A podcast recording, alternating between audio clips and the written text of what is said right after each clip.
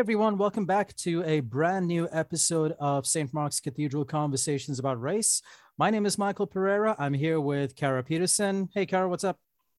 Nothing. How are you? How are you? What am I talking about? Go on. well, I'm doing fine. Thank you for asking.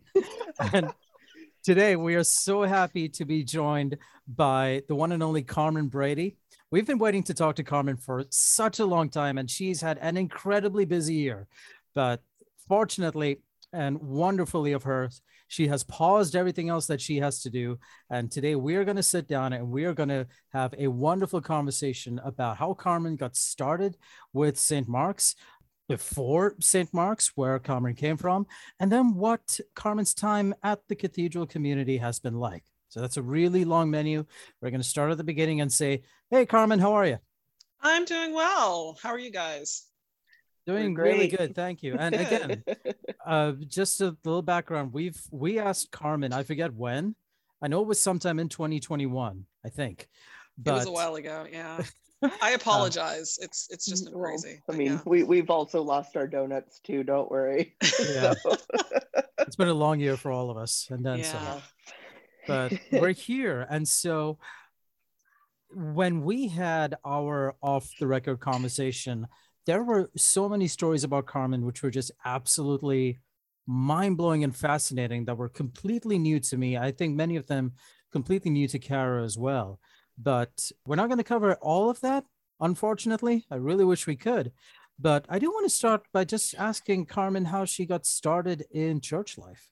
Absolutely, yes. Um, I actually was raised in the UCC, United Church of Christ. Um, faith. And that was my mother's decision. She had actually been raised Baptist. And um, in her words, not mine, she didn't want us to be in church all day on Sunday. So she she searched out some other faiths. and um, we found a wonderful, wonderful um, church in Lawrence, Kansas, which is where we lived when I started going to church called Plymouth Congregational. Um, and it was it, it it was a really great experience for me on so many levels. It's where I was baptized. It's where I was confirmed. Um, all of my friends from school. This this was kind of unusual. My friends from school. Um, again, when you're in a community like Lawrence, Kansas, which has about at that time it had about fifty thousand people, you still wouldn't expect your friends from school to be going to the same church that you're going to, but they were um, and uh, it was it was it was great. Uh, I was introduced to music at Plymouth as well. Um, I started in choir there, and um, the the rest of that is history because I just went from choir in church to choir in school. Um, in college, where I met my husband in choir, um, and of course now singing with the St. Mark's Choir um, my switch to the Episcopalian faith happened. Well, actually, let's put it this way: I was introduced to um, the Episcopal faith when I, and I and I'm going to try and do this story as short shortly as possible, but it, it is kind of a weird thing. But when I went to boarding school for one year in Delaware. um, I went to a school called St. Andrews, and that was an Episcopal school. And we actually did chapel every morning. Um, and I, because of that, I am very familiar and have memorized much of the Book of Prayer. And, um, but I, I just was, I, I loved I loved the liturgy. I loved um, just kind of the, the, the way that the Eucharist was uh, presented and served, very different from the UCC church. Um, and I that's when I, I really thought to myself, okay, this is, I think, uh, what I want to do. But then, of course, you know, when you get out of high school and go to college, church isn't always at the top of your priority list. So I didn't really go to church again until I was an adult. I'm going to say probably about 22, 23. Um, and I found an Episcopal church in the city where I was living at the time, uh, Knoxville, Tennessee, hmm. um, and enjoyed my time there. And then moved to Seattle. And that was in the early 90s. And started going to St. Mark's um, in the early 90s. I moved to Seattle originally because my husband, who was born and raised in Bellingham, um, who again is the person that I met in school in Texas. I'm going to introduce another state into this. Sorry about that. uh, we went to school in Texas. Um, he actually, uh, we started dating freshman year. So we dated all throughout college, and we knew pretty much when we got out of college that we were pretty serious about each other. So he actually moved to Tennessee, which is where I was at the time. Wow. Um, and tried to find a job there. Wasn't really able to find the kind of job that uh, he really wanted, and um, also just had some issues with Tennessee and some of the the some of the uh, race relation issues in Tennessee. Um, so he moved back to Seattle, and I that was with the um, understanding that I was going to eventually move to Seattle too. So um, that's why I moved to Seattle. That's how I got to St. Mark's, and the rest is history as far as that goes. I don't know if there's anything in there you want me to explain, because again, I introduced a lot of states in there. Sorry about that. I think don't in the think first man. five minutes we've covered more states than we have in most other full episodes. Yeah, I think so. Yeah. yeah the, the, the delaware one is i'm sure that one was a real surprise because that that we didn't talk about that at all um, Yeah. i my mother moved around quite a bit um, when we were younger um, and she was divorced from my father and we were with her. My sister and i lived with her. Um, she was a law professor and she when we were in lawrence kansas she taught at the university of kansas law school. Um, the year that I went to Delaware, and again that was a boarding school, she had taken a um, it's it was a fellowship teaching position at Duke University Oh. for a year, um, and so I used to when I quote unquote went home, I used to um, go to North Carolina. Uh, during that year, but I lived in Delaware. But she she decided that she didn't want me to go to uh, school in that area of North Carolina because she had talked to a lot of people about the schools and she just thought that it would be good for me to kind of, you know, expand my horizons a bit. And so that's why I went to uh, uh, school that one year in Delaware, which by the way, you guys have probably seen St. Andrews and not realized it because it's been in a number of uh, productions. It was uh, the school that was featured in Dead Poets Society. Okay. Yeah.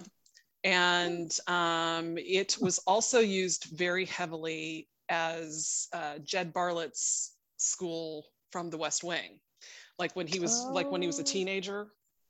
yeah, yeah, yeah, yeah. yeah. So that's that's my my claim to fame as far as St. Andrews goes. Well, you have many claims to fame, apparently. That's what we've learned. So, well, that's interesting. I I always have to insert this little tidbit, but Duke University is actually, or Duke Chapel, I should clarify, is Mhm. home to the Flentrops' basically twin sister, which is also Ah, okay, a that's fun right. That's Yeah. right. and it has a different uh, case design, but their their stop sounds are very similar, and so they're they're thought of as.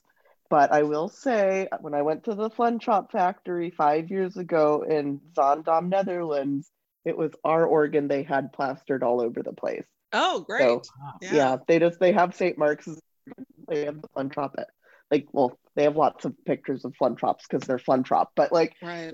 but ours is We have our it's like yeah well because it, it's kind of it's well i mean we don't have to sorry carmen but it, it is one No, of their um it's one of their I, I guess flagship instruments it's, It's one that a lot of people Our yeah Flentrop is spectacular. It's it awesome. really is Yeah, yeah, so- so. shout out but anyway cool.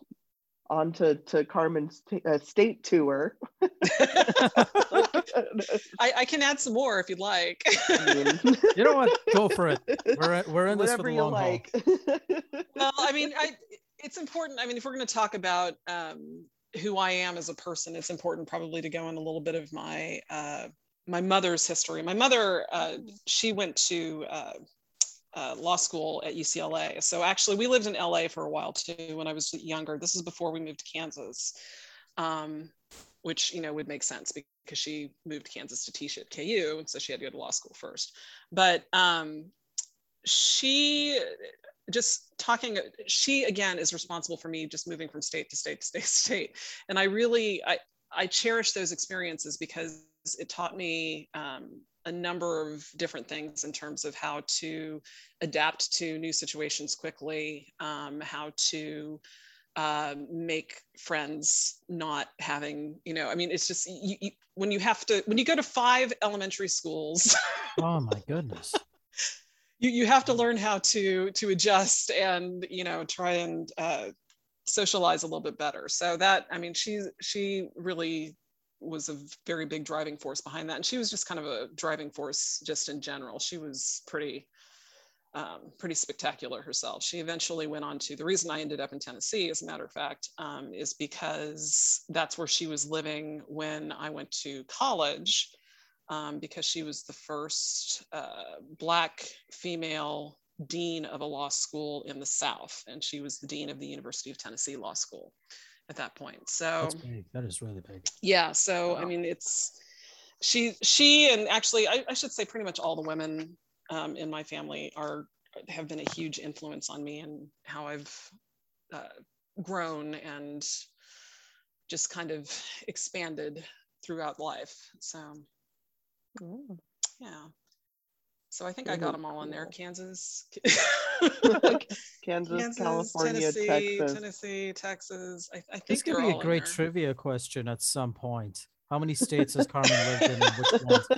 Oh wait, bonus wait, points I if you get them in order. I oh. forgot. Before she took the job at University of Kansas, she taught for a year at Boston College. So Oh my Massachusetts is in there too. Sorry. Oh my Okay. goodness. Yeah, I Oh. forgot about that one. Sorry. I, I that was like That's- half of second grade for me. So that, that's Oh. what I really remember, other than the fact that it was the first place I ever saw snow and the first place I ever caught the flu. I do remember that.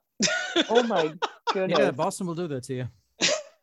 God, you two have so much in common. Massachusetts was also the first time Michael saw snow, right? Yeah, Oh wow. Um, at the tender age of 19, I think. oh think. wow. After having moved here from the Middle East in the middle of winter. Oh um, wow. So I don't think I caught the flu, but I think I was in shock for about actually many years. To this day, I hate being cold. I, I understand that. I'm I'm kind of on that wavelength myself. So yeah. Oh yeah, I mean, Yeah. given the states that you lived in, I mean, Yeah. you know, a New England winter, it is unlike anything that we get up here.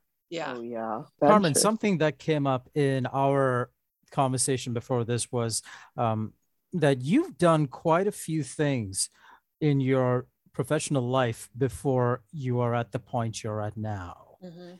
And you actually, I mean, I did watch the YouTube video that uh, Kara sent, and it is as ridiculous and as remarkable as Yeah. you made it out to be. I don't think we're betraying anyone's confidences by mentioning the names of. Uh, it's fine. Yeah. It's it's all in public.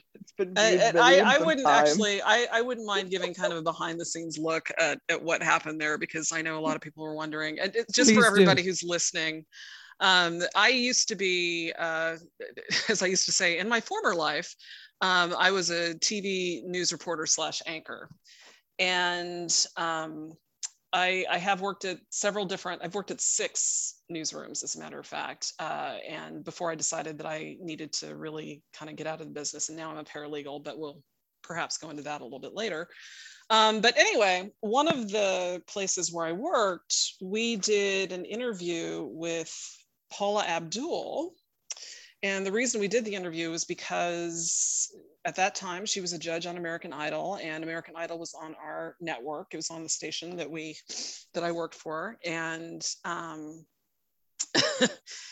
and that morning she was let's just say she was a little out of it. Um, I, I think she tried. I think she came back later and explained that she had been like maybe taking some pain pills for some Right. back pain or something along those lines. I can't remember exactly what what she said was was happening there, but I can tell you that the the um, the way that she acted on TV uh, basically became viral, um, and unfortunately, I was part of that video.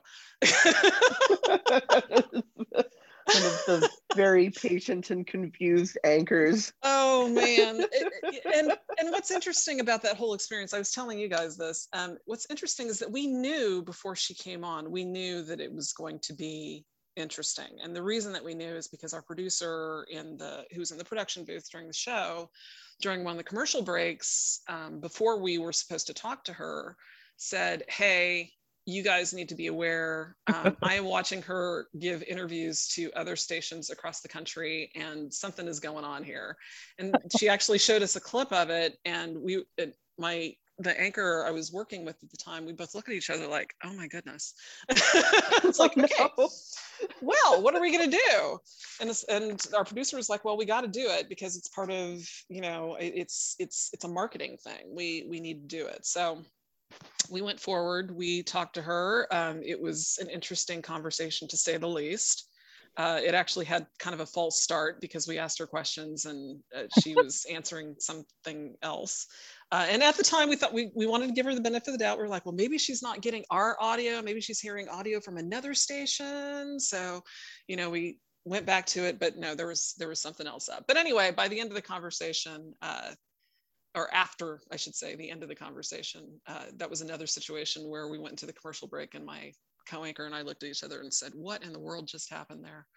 what, what, what, what was that? what, what, what happened there?" Yeah, but anyway, if, if anybody here decides to look it up, it's still on YouTube. If anybody here decides to look it up, just keep in mind that my my last name it's it's my maiden name that's on the air. It's uh, Carmen mm-hmm. Ainsworth. So, yeah. um, but that's me. That's I Carmen. look very different, but that's that's me. That's, that's still Carmen. She sings in our choir now, and she's met um, interesting Paula Abdul. so. Carmen, I'm going to warn you. You're a celebrity now. People will want your autograph. Oh no, no, no! I always felt weird about that. That was always so strange having people ask me for my autograph because I'm like, you're asking me to sign something for you be- based on my job. You know, I mean, it would be like if yeah. if I were paralegal and somebody said, "Hey, will you sign this for me?" You're a great paralegal. I mean, okay.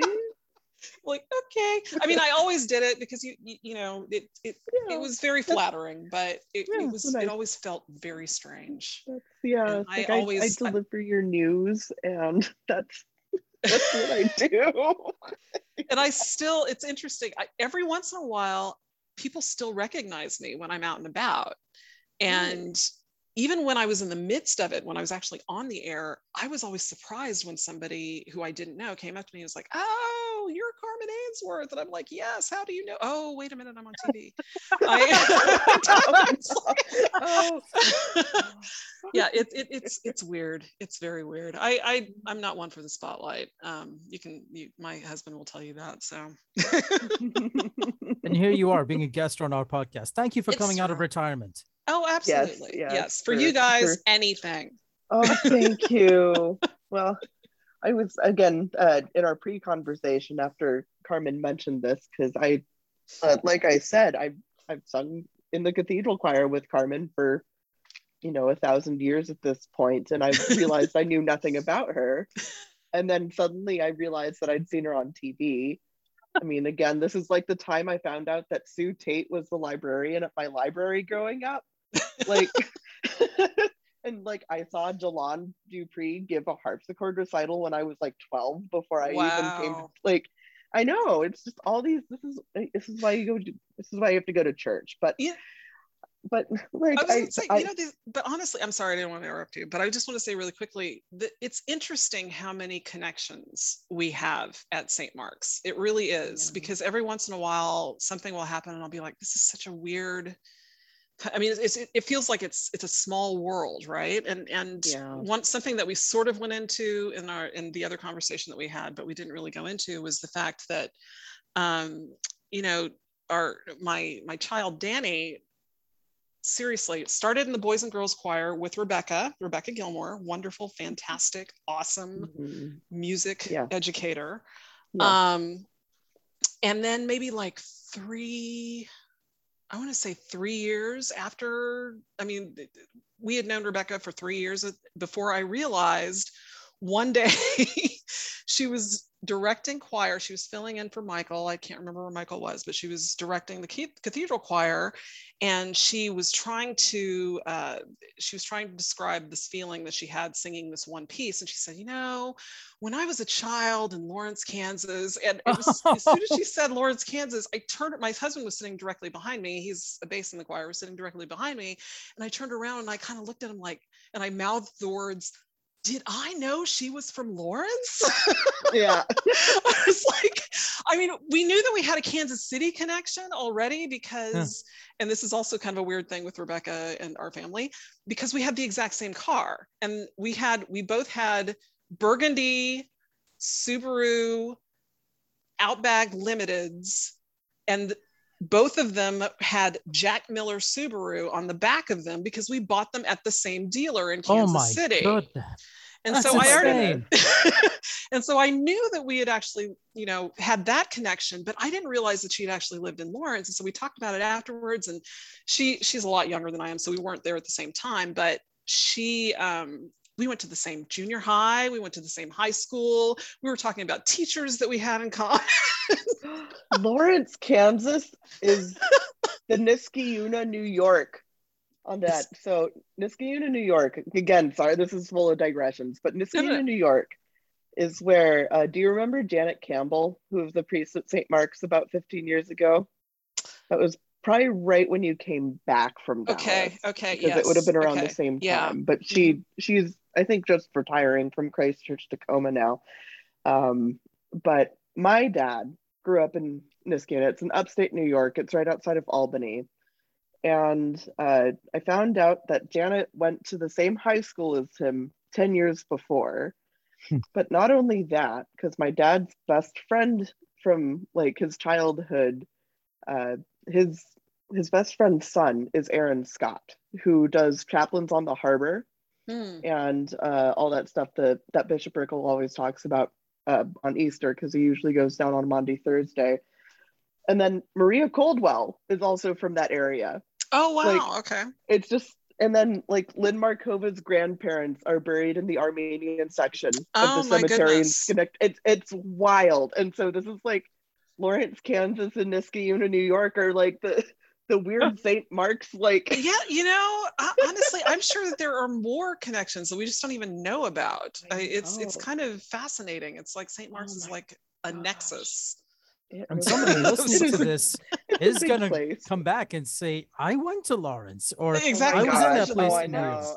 after i found out that you'd been a news anchor carmen i i wanted to know and i still do want to know like again like were there certain things you had to navigate as a, a black woman uh, in that field? Or because i i know you mentioned that being sort of the front facing person when anchoring was fairly straightforward and easy but mm-hmm. were there other things that right right. Well it's interesting that you say that. Um well it, you know it i have to say I have to say, in general, as you're saying, you know, when you're the public face of something, your experiences are a little different. Um, and so, as far as that went, I didn't really have any issues, um, at, least that I believed were, you know, racially uh, inappropriate or motivated or anything along those lines.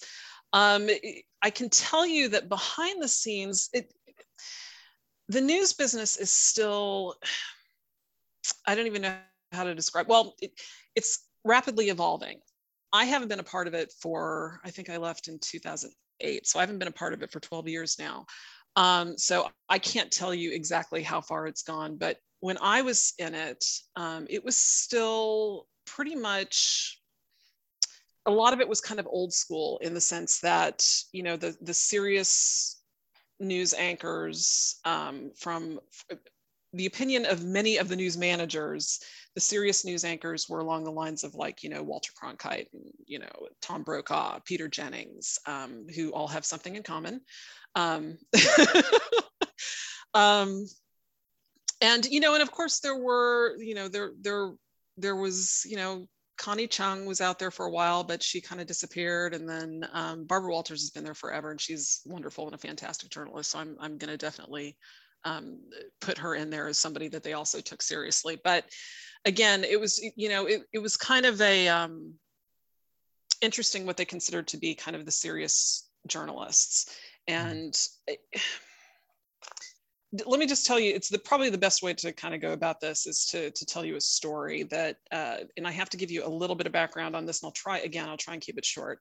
Um, one of the newsrooms where I worked, uh, we're, we're going to call the, we're going to replace names for people. We're going to call the uh, news director Mr. E. And that's not because he had an initial of E, but because my husband actually nicknamed him Empty Suit. So he is Mr. E. Um, and we had an executive producer for our show who I'm going to nickname Mr. C. Again, not one of his initials, but my husband nicknamed him and nicknamed him early on before I even realized how bad he was. Um, cancer in the newsroom. So he is Mr. Oh C. Yeah. And he was he was something else. I mean, he was the kind of guy who came in and immediately started to try and put walls up between people. Like he would lie to certain people about what other people had done. Mm-hmm. And he was trying to establish all these walls between people. So, and, and, and I don't believe that that obviously, I don't think that that was necessarily race related, but um, what what that ended up doing was um, kind of pitting the on-air people. He ended up pitting the on-air people against the the producing staff. Oh and oh before goodness. that, we had actually had this wonderful relationship. This we were kind of a well-oiled machine, and I don't know what his motivation was for doing this, other than some kind of sense of power that he wanted to have over the newsroom. I think he just didn't want us to. I I, I don't know. I'm not going to go in. I'm not going to speculate. fair, but fair. but um, so he he established basically this wall between the producers and the on-air staff and uh, another one of the on-air staff um, and I, we were, we were very concerned about it. She, um, she was a, also a, uh, a minority woman. She was of Chinese descent or is of Chinese descent.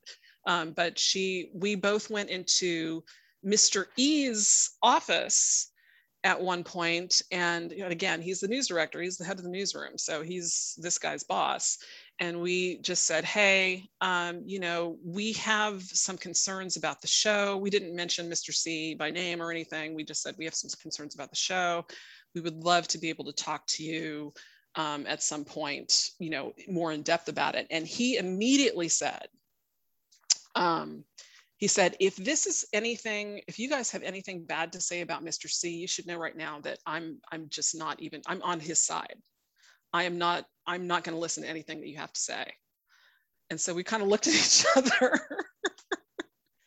and we were like, okay. and that was the end of that conversation. Um, and what eventually happened, and it, it, just got worse and worse and worse. Mr. C would call us into, would call the on air people into meetings with Mr. E and um, they would sit there and they would yell at us and tell us that we were not on board the train and that we needed to get on board oh, the train something you know train was like a very big analogy that they used all the time Oh, of course yeah um, and again not necessarily this this aspect was not necessarily race related but what eventually ended up happening was things came to a head when I was called into Mr. E's office and Mr. C was there, and Mr. C was talking to Mr. E about how I had I had made a flub on the air, but it wasn't like it wasn't like a huge thing. It was just that I had like stopped and then I started again. And Mr. C was talking to Mr. E about it, and he said, "Well, you know, the reason that she did that is because she she won't read the script. She'll just she'll sit there and she'll try and fix it." um, and because it was one of those situations where they gave this script like right before I was supposed to read it, and the script was wrong. It was wrong. So I oh, said, no. you know, oh no. And so I, I and I said this. I said to Mr. E, I was like, the reason I didn't read it is because it was wrong, and if I read it the way it was, my whole theory about um, things that you know, there are certain lines that I would not cross on the air. Getting stuff wrong when I knew it was wrong, I, I wouldn't do that. That just wasn't something that I was going to do. So yeah, I mean, I stopped and I was looking at it in the prompter and I was figuring out how to change it. And it took me seriously, it was like a second. And I started again and I just said it again. But anyway, he was like, oh, she does this all the time. Oh. And so and so we're sitting there, we're having this conversation, and I'm just kind of like, okay, this is and, and so the the Mr. E says he goes, Well, Carmen, what you need to do is you just need to read it. And I was like, Well, but it's wrong. And he said, you know, sometimes it's the job of an anchor just to shut up and read. And I was like, okay. it's the job of a journalist to thank you correct information. Thank you. And actually, that is not that something he would have said to one of those. Like, that that was a conversation that we actually had later. I remember because because that came up again. The whole shut up and read thing came up again, and um, that was a conversation that we had later where it was like you just you know you just need to your your job as an anchor is to just read what we put in front of you. And I said in response, if you guys just want somebody to come in and read what you put in front of them, you need to hire an you need to hire an actor. You do yeah. not need a journalist. You need somebody yeah. who is just going to come in and read things the way that you want them to be read. I was like, that's that's not me. And I and I actually got out of the business pretty soon after that. But but one one thing that I have to mention, well, first of all, Mr. C, after I left, uh, Mr. C was uh, fired, just so you know. And, um, and Mr. E, this, and I had, I wasn't there, but um, my friend who I went into and co- colleague who I went into Mr. E's office and we were trying to, you know, alert him to Mr. C's issues. Mm. Um, he actually had the nerve to come up to my friend and say, "Oh, who could have known? Who could have known that Mr. C oh was?" My God. like how, so, how could any of us have ever known who saw this coming? so bad? Who saw exactly who saw this coming? I just, and just just one more story and then i, yeah, and I absolutely. because it's also tied to this whole this whole thing. Mm, um yeah. there was one day that i came in and again this was toward i think at this point i had already let them know that i wasn't going to be signing another contract that i was going to be leaving.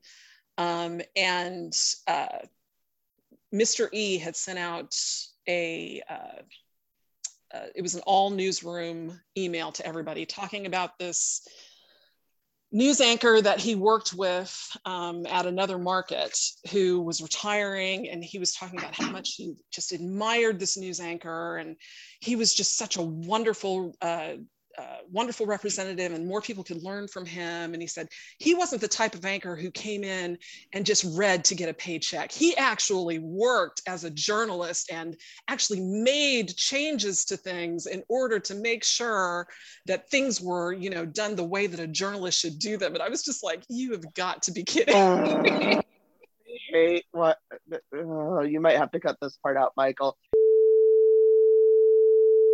Oh my god like I, I like I yeah. just so I mean I this part you can put back in, Michael. I my my thought the entire way through those stories mm-hmm. was that they would not have told not a word not a white male anchor i know they would not have said that it's harder for because I'm, I'm not familiar with the news broadcasting world so i'm less sure about you know a white woman. Right. But like it just they oh my goodness that's and then see this is the other thing. This is one of the gauges that i've sort of come up with and it's it's only because you're a good example of it is would you go up to steve thomason and say just just read what's in front of you. You know what i mean? Right like, right. would would you go up? Like no they only feel empowered to do that because they think that they're like better just because of the ugh. I mean, because of the gender, because of the skin color, because of yeah, exactly. Like that's well, I mean, I for one am glad that you had journalistic integrity, Carmen. So Thank you. I'm Thank you. like, and I, I mean, I, I do say that sort of in my jokingly Carol way, but I, especially after these past five years, really yeah. important. Like, yeah. it's really important not just to spew things just because it sounds cool or because yeah. it's just because you were given you. the copy like, and said read it exactly. Yeah. yeah, yeah. Just put it in 'cause- front of you and read it. Now just and that's shut up and read. yeah. Well, and then then to be to, for him to come back and be like, "What about this guy who is doing exactly what you were doing?" But Right. So yeah, great that that, he's doing it. And it's just like I just oh, I've had that happen to me in Musicland too. So Mhm. just Mhm. like I know I'm better at certain things than this person. Why do you allow them to continue? Right. Yeah. Oh gosh. Yeah, yeah, that was, you know, it was it was more than anything. It was just, and, and I, I should say too that not all news managers were this way. I mean, I the news manager that I had before Mr. E was absolutely one of my. He's actually one of my favorite people on earth. He's just such a great guy, and Good. I was so disappointed um, when he was replaced by he he left on his own, and I was disappointed when Mr. E came in. I was hopeful at first, but it became very clear very quickly that um, well, as my husband said, he was an empty suit. So Yeah. Your husband really chose really good nicknames for these people. He did. Yes. He, uh, he, you know, Matt is very intuitive because he actually came up, as I said, he came up with these names before I realized just how bad they were. Ooh. And uh, yeah, he's, it, it was funny because I was talking to him as I was trying to figure out what to share on the podcast. I was talking to him and I was talking about this and, and I said that to him as well. I said, you had that nickname before I even realized. And he said, you know what? I didn't like that guy from the first moment that I met him. I could just tell. So yeah, it's um it's interesting.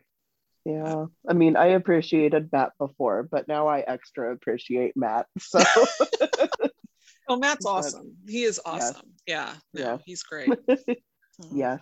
Hey, Carmen, something you had mentioned uh, when we spoke off the record about this is how you and your co-anchor would sometimes look at each other and just have that communication that nobody would believe us if we I mean not not that you would blow this out of the water or anything, but that if you Mhm. tried to escalate this as you know, as you did, Mhm. nobody would take you seriously, nobody would believe you. And I think that's a concern that certainly a lot of people of color have when they want to say that they are receiving very different treatment um, Absolutely. in terms of Yeah. how they do their jobs. And I would imagine certainly women of color or non-male people of color Mhm. have when they want to point out that their other colleagues are being given a very different form of treatment than they are. Well, it's interesting that you say that about, you know, how we would look at each other and just kind of be like, "Ah, nobody would believe this. Because I did actually try to go above Mr. E's head. And I tried to get something done about both Mr. E and Mr. C. And I was basically told that the that I needed to get other people who were on air to come and talk to them about talk to that person about it Mm. um, and that didn't happen unfortunately which is ultimately when i um, that that's kind of when i decided that i needed to to shift gears because it was affecting my my mental and my emotional health and i just i i needed to do something a little different and it's interesting to this day people ask me you know oh do you miss do you miss tv news and before they even get the question out of their mouth i'm like no no. I'm like, no. No, I don't. I mean, there were some great people. I, I had some great bosses in there, and I had some bosses that were just as bad as Mr. E and Mr. C. There was another newsroom that I can refer to um, where actually I can't remember Matt's nicknames for those people, but it was it was along the same lines. He's good with the nicknames. It- it- it's funny how not being supported when you've got legitimate trouble like this, legitimate concerns. It's funny how not being supported in that can really sour your enthusiasm for something that you loved doing. yeah. yeah no absolutely it, it it was it went from and i even told mr c this at one point um i said this went from being the best job that i ever had to being the absolute worst job that i've ever had um I, I told him that just because we were we were t- speaking pretty frankly with each other. Um, again, I think this was after I decided that I was just gonna. No, I, I had not decided to leave at this point. That's right. I remember when this came up. This was a whole other conversation. I don't want to go into just you know how Yeah. bad this job was. no, no. Yeah, we, yeah, we I, won't. I won't I won't do that. But um, but yeah, I mean it was it was it was a dream job, and even though the hours were crazy and um, there were certain demands from the job outside of the job in terms of you know like public appearances and stuff like that and i again i'm not a spotlight person it was still one of the best jobs that i had ever had and then it just turned into this nightmare. Yeah. so hmm. yeah. Uh-huh. But you uh, know i mean I, I don't think that's unique to tv news though. I think i mean i think a lot of people have gone through that in other careers as well. So I think it's just a matter of finding the right career for you. Um, and yeah. eventually, eventually I found it. Still took a, took a couple more jobs before I got here. I do want to say, Carmen, thank you so much for sharing that. I know it could not have been easy to relive some of those memories and some of those experiences, yeah. but we are very, very appreciative that you have been able to put it in such stark terms. This is what happens when who you are as a person who loves what they do is not respected, is looked over, is talked over, is talked down to, mm-hmm. compared to the treatment that some of your other colleagues would have received. So, as difficult as that was to go over, thank you for sharing that. Oh, absolutely. Yeah, I'm I'm I'm glad I could share it. Um, yeah, and it's it's you know it's in the past. As I said in my former life, I, I say in my former lifetime, I was a TV news anchor. So there were some really great things too. There were some oh, really good yeah, things, like totally. when I got to fly with the Blue Angels. We talked about that. Yeah, yeah that was awesome. Yeah. So, yeah. And of right. course, you interviewed Paulo Abdul. yes, you did. And I interviewed Paulo Paula Abdul. Yeah. not be forgotten anytime soon. I, I met no. David. Duc- I interviewed David Duchovny, and uh, yeah, Ooh. got to interview him and met him in person. That was nice. I loved the X Files, and so I was just kind of dreamy, like starry-eyed person. Ah,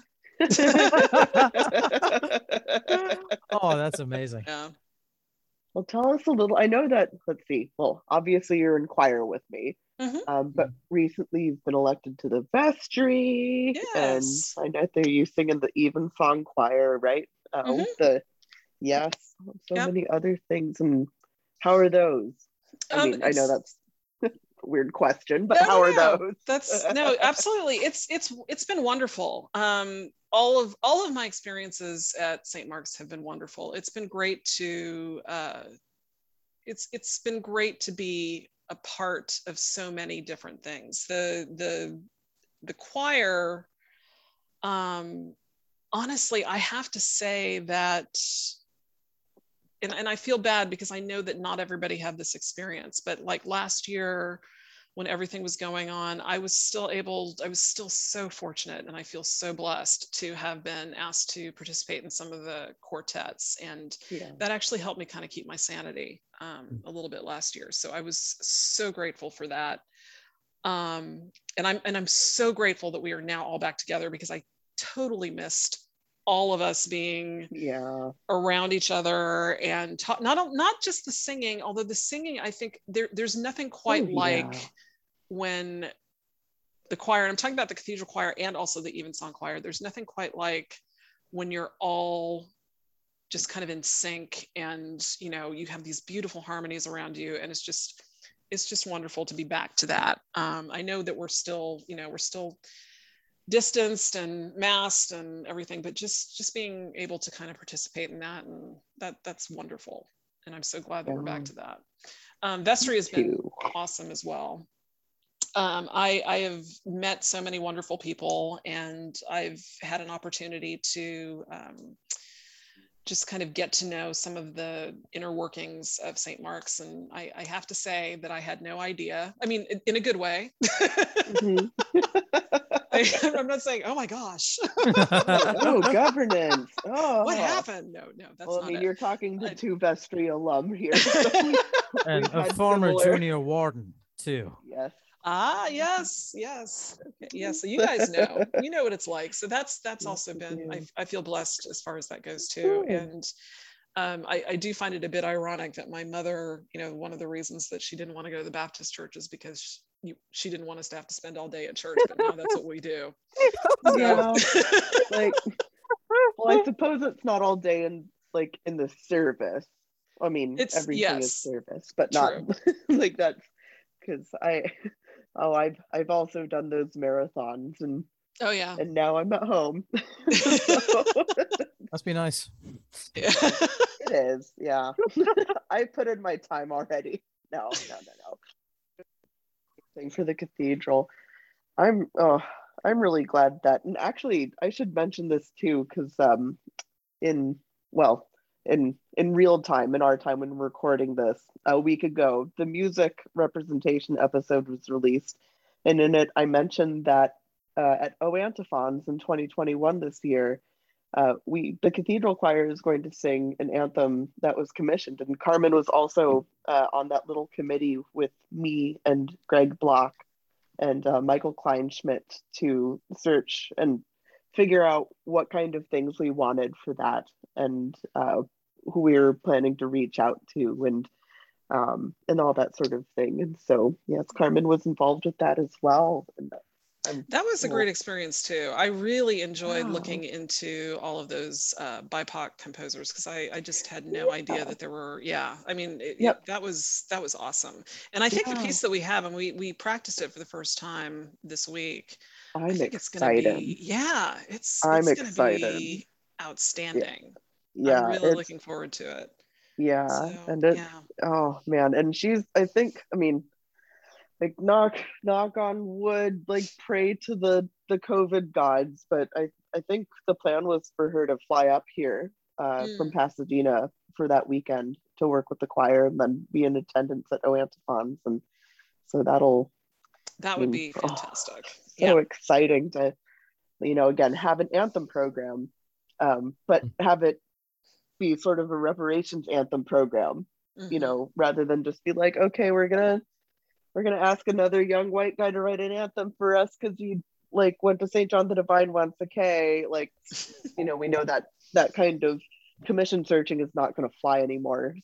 Since you've started coming back to St. Mark's after the murder of George Floyd last year, Carmen, um, have you noticed a, a change in behavior with the way that, like, you know what I mean? Have people been like, "Oh, I'd better be nicer to you because you're black," or you know, or not necessarily said that out loud, but like, mm-hmm. have you noticed any, or like, have people like just approached and started having conversations in a different way, or?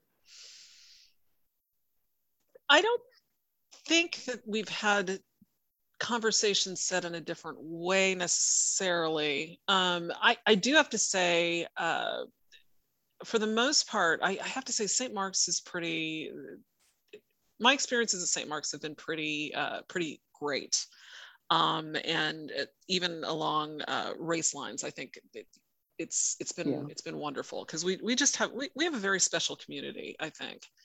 Um, I I will say that um, there there's one experience that I can think of. Well, actually, let me put it this way: it, it's happened a few times, but it's always been kind of with the same person. Um, and I and I I really like this person. I think this person is a nice person. Um, but for whatever reason, um, they feel that when they approach me, like one of the first things that they need to talk to me about is something that has to do with a subject um, that obviously they've they feel is big among the Black community, which I, am not going to say that that's a horrible way to approach somebody, but when it happens repeatedly, it's it's kind of like you know, it, this might it, it, might be a little too much focusing on um, race and not necessarily on the person. Um, and I think that that's something that some people need to to understand. Um, but again, I mean that's that's one person, and it again, I, I like the person. The person's not, I don't think this, this is a bad person or anything. I think this is just somebody who is trying to find a way to connect, which again, I appreciate, but um, that's not necessarily, that, that's, that, it feels sometimes like an awkward way to do it. let's just, let's just say that. Um, but other than that, I mean, I, I think that our, our community, we, we have a pretty good community at St. Mark's. Um, yeah. One of the reasons that Michael and I embarked on this particular project is because we feel the same way. Um, we wouldn't bother to put a lot of all of the emotional uh, work that goes into telling stories and asking people to relive some of their institutional trauma if we didn't think that uh, the community at St. Mark's would be able to do something really tangible and good with that. Mm-hmm. So, absolutely. And then, Michael. well, when um, so it, it transpired that the person who Carmen had those interactions with also had an interaction with me, um, which is notable because I don't really know that person. Uh, we barely, if ever, had any real conversations or any even casual conversations. But I do remember there was one Sunday at St. Mark's, I think it was before a service started, when uh, this person walked by me. And usually we would just smile and nod, hey, how are you? Good morning, whatever, stuff like that. And I don't know how or why, but on this particular Sunday, the person walked by me, smiled, nodded, and said, Namaste, which was a real smile and nod moment, but for very different reasons. Primarily, I'm not Indian. Uh, secondarily, I'm not Hindu. And tertiarily, we weren't in a temple we were in church and they know I'm a member of St. Mark's. To greet me by saying namaste would be like me saying I was born in Dubai and then the other person going, Oh, salam alaikum. It's just, do you think you're being helpful? You're not. Mm-hmm. But you cannot say that, so you smile and nod. smile and nod. That that's the yeah. key. Oh my god! Yeah. Smile and nod. Yeah, uh-huh. yeah. I mean that that's totally the unspoken language that so many of us who have experienced that have had. I mean, mm-hmm. We're it's we're not always going to be in a position where we can tell somebody just take him to the side and say, uh, "Can we talk about the thing you just said?" We're, we don't always have that luxury, so we have to smile and nod because mm-hmm. we have I mean, we're human. We're not going to call out every injustice every single time it happens. Yeah, and there's sometimes that you're just you're just tired. You know, it's just like yeah. I don't I don't feel like explaining my experience to you right now. I hope you understand. Yeah, like yeah, yeah, yeah. that can just be 10 minutes of us going, yeah. I was gonna say that's I mean, you know, I mean, how many conversations do you have with other people where you're just like, yeah. yeah yeah. you can't really think of anything to say because I mean, there's not really much you can say. No, just, but again, yes, as, as we've said, this person's definitely not bad. They're right. wonderful and they're a valued member of the community. And uh, we're only singling them out in particular because it just so happened to be a coincidence that they approached Michael and Carmen in similar way. But mm-hmm. um, I guess maybe the lesson to be gleaned from that is if you don't know, um, don't say anything and maybe Google it. Mm-hmm. or, or um, you know, as, as my going back to my wonderful husband Matt, his thing is what I should have said was nothing. yes. mm-hmm. Yep. and just you know, that's um, oh man, or the waiter on Wednesday, Michael. Oh my oh, god. god.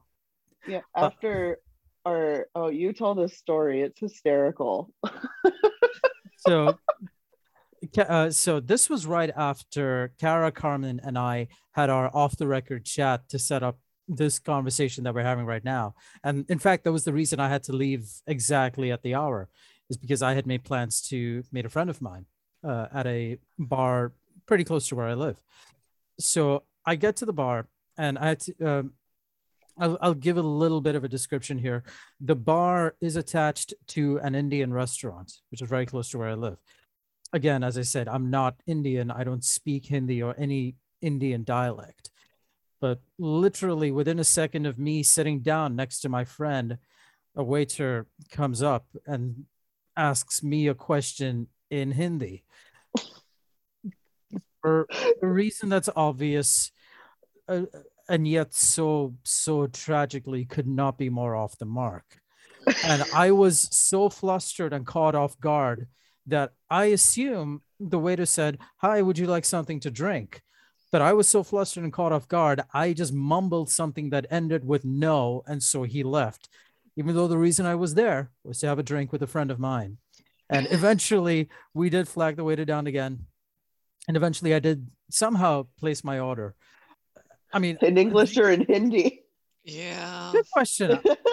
I, I honestly think the way it, it was, I think by that point, the waiter knew, okay, this guy's an idiot, so I better talk to him in English.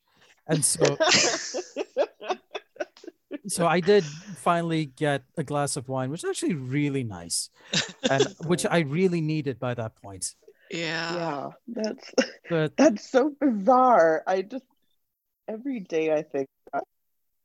That- Do you know it's story. it's interesting that you that you mentioned that because I've actually had this has happened to me more than once and I and I feel bad that I don't know exactly what language they were talking to me in but I think they were trying to talk to me in either Somali or uh, Ethiopian. Um, I've had a couple of people do that to me before so yeah I, I, Oh I goodness. it's interesting though the the assumptions that people make isn't it so yeah, on Yeah. either side, and Carmen, you mentioned the point about the assumptions people make, and something that had come up in our conversation before this was the assumptions people make about you and Matt. Mm. Yeah, yeah, because we are in an interracial couple. Um, and it's interesting. I actually just read something recently about how back when Matt and I got married, which was wow, this is this is really going to show our age. Um, we got married in uh, 1993. Um, so uh, back then, fewer than half of Americans uh, accepted interracial marriage as uh, just as something that could happen. they just didn't like it. They were not for it, Mm. um, which is kind of interesting. That that number's changed significantly since then. But um, yeah, I mean, uh, throughout our entire relationship, there have been instances where uh, you know we'll go to, into restaurants and people ask us if we need separate checks or um, But you're sitting right next to each other. we're sitting at a table for two. you know, it's like yeah. there's a no, candle and roses. They're still. There, there, there were times. holding hands. Yeah, I know. Yeah, with the rings on your fingers, like, like, come on. So are you two Um, together? Yeah, exactly. Along those Yeah. same lines. I mean, there were times when we were younger, and and I like to say when I was hotter, when uh, guys would come up and try and hit on me, and Matt was like sitting right there, Right. like right there. Excuse me. it's like uh, no. um, I'm not. Can I buy you a drink? Uh, no. No. I mean, if you buy like the whole table with the two of us, sure, but Well, yeah, if you want to buy otherwise us not. both just- drinks, that'd be yeah, awesome. that'd Thank be you. Great. Yeah, that's well, that's that is interesting because I Yeah. guess um my, I mean, not to make it about me, but it's always a little bit about me. But I, because I was thinking, because my my parents are like my dad's white and my mom is Mhm. is Japanese American, and they were married about ten years earlier. You and Matt in the early '80s, and I, I guess it, they didn't get the same kinds of things, but they did get stuff like, you know, does this child belong to you? And Yeah. and and like I I suspect I don't know for sure, but I suspect that my mom being Asian or East Asian, I should say, was probably a little easier for people to swallow, just because like of the the kind of demure stereotype than a white guy marrying a black woman. Like, but that's I mean I don't know. I don't know. That's just, that's my observation. Yeah. Yeah. Mm. Yeah we never didn't, with danny we didn't really have that i'm trying to think of there were there were what was interesting about um, danny was that when when people did ask about race for danny they would usually ask um, in terms of who in terms of what their own culture was and what i mean by that is i remember a woman coming up to me once and saying oh does does he have is he part thai? And she was thai. And Mm, and I, we had a lot of that um, from other cultures of people who were trying to claim him as one of their own, which you know, I mean, that was yeah, it was it was interesting, and I don't I don't I'm not sure where that came from. That was kind of a it, honestly to me what that said was um, when you have a blending of cultures, um, it, it kind of creates it maybe maybe in, in, on a certain level with some people at least not all people obviously it it kind of creates this oh um, i can't tell exactly what what you are but you're somebody that i can identify with and i don't know hmm. i don't know um, I'm not sure where I'm going with this, but anyway, it, it, was it was always kind of an interesting thing to me when somebody would try and claim him as one of their own uh, cultures. And it's what's even more interesting is that with our DNA testing, you know, the DNA tests that we have today, um, what we've determined, and uh, uh, Danny now uh, can say, well, actually, I'm more Swedish than anything else. Fantastic. If people oh ever ask him what he is, like, well, I, I seem to be more Swedish than. Uh you know, we talked about this, and I think it was the microaggressions episode. The way people will come up to folks of color and go, "So, what are you?" And right, then yeah. for him to go, "Yep, yep. pretty Swedish." Yeah. I love that. yeah, like more and more people are mixed now, and right. so you can't just be like, "Okay, well, you know, they're like he, he's completely Swedish," or you know, whatever.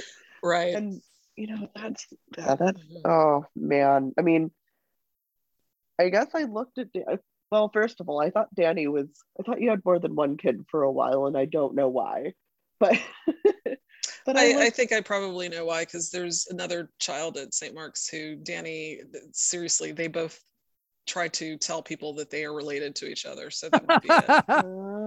Oh, that might have been it. Yeah. I don't know that I ever saw it like or yeah. like asked them about it but yeah that okay that that, that well, might be it yeah they, it's, okay. it's kind of a joke between them because i think both of them have been approached in a number of situations and people have assumed that they were siblings but i definitely not. support those kinds of jokes I, I, definitely support that well, carmen I've at least speaking speaking selfishly for myself, I'm really glad that when you and I see each other at the cathedral anymore, we're not going to have to talk about scheduling this.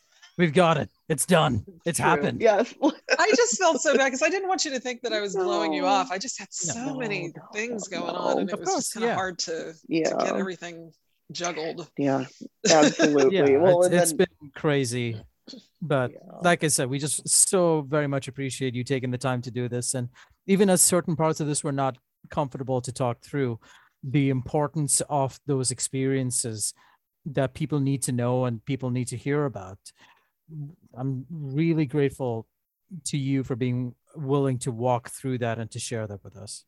Oh, absolutely. It's it. I I really enjoyed the conversation. I appreciate you both um, wanting to hear my experiences. I I feel I feel somewhat honored. So. Well, but, Carmen, but, thank you for so much for sharing this um, your amazing story and your yes incredible perspectives on the things you've experienced, which have been difficult, but which have also been so positive in finding a community at St. Mark's. We're so glad that you are a part of us as um, yeah. as a vestry person, as a choir member, as somebody who's just part of our family. And we're so grateful to you for being part of this podcast now and for adding your voice to this conversation that we're having. So mm-hmm. many, many thanks. Oh, thank you. The honor is mine.